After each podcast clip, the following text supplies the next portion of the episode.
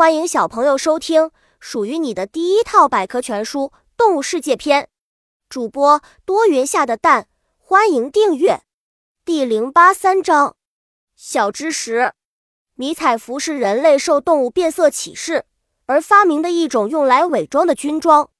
变色龙的秘密：变色龙的身体里有很多含有色素的细胞。这些细胞的一张一缩会形成不同种类色素细胞的颜色组合，反映在变色龙的皮肤同的颜色上，就产生了不会变色的章鱼。八角章鱼是生活在海洋里的一种非常有趣的动物，和变色龙一样，它们的皮肤里也藏着很多色素细胞，它们有着惊人的变色能力，只需几秒钟的时间就能轻松换上另一件衣服。章鱼也会变戏法。变色蜗牛在南美洲国家古巴的热带雨林中生活着成群的彩色蜗牛。当这些蜗牛从一棵树爬向另一棵树时，它们身上的颜色也会跟着变化。